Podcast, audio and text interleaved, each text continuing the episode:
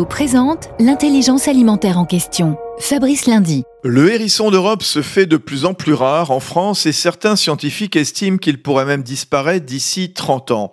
Géraldine Tautier, vous êtes chargée de mission environnement pour InVivo Retail et vous allez travailler avec France Nature Environnement pour le protéger car c'est aussi un précieux allié des jardiniers. Il va permettre de réguler euh, les populations de limaces, d'escargots, etc. qui vont attaquer euh, les productions de, de nos jardiniers euh, amateurs ou professionnels. Alors l'idée c'est qu'en fait les, les magasins Jardiland des gammes verts s'engagent pour la protection du hérisson. Le but est de recenser la présence du hérisson en France et d'aider euh, l'association à euh, les protéger, que ça soit dans les jardins privés, dans les parcs. Donc à travers ça, on veut vraiment actionner sur la, la préservation euh, des écosystèmes, de la biodiversité sur les points de vente et les jardins privés. Merci Géraldine Tautier.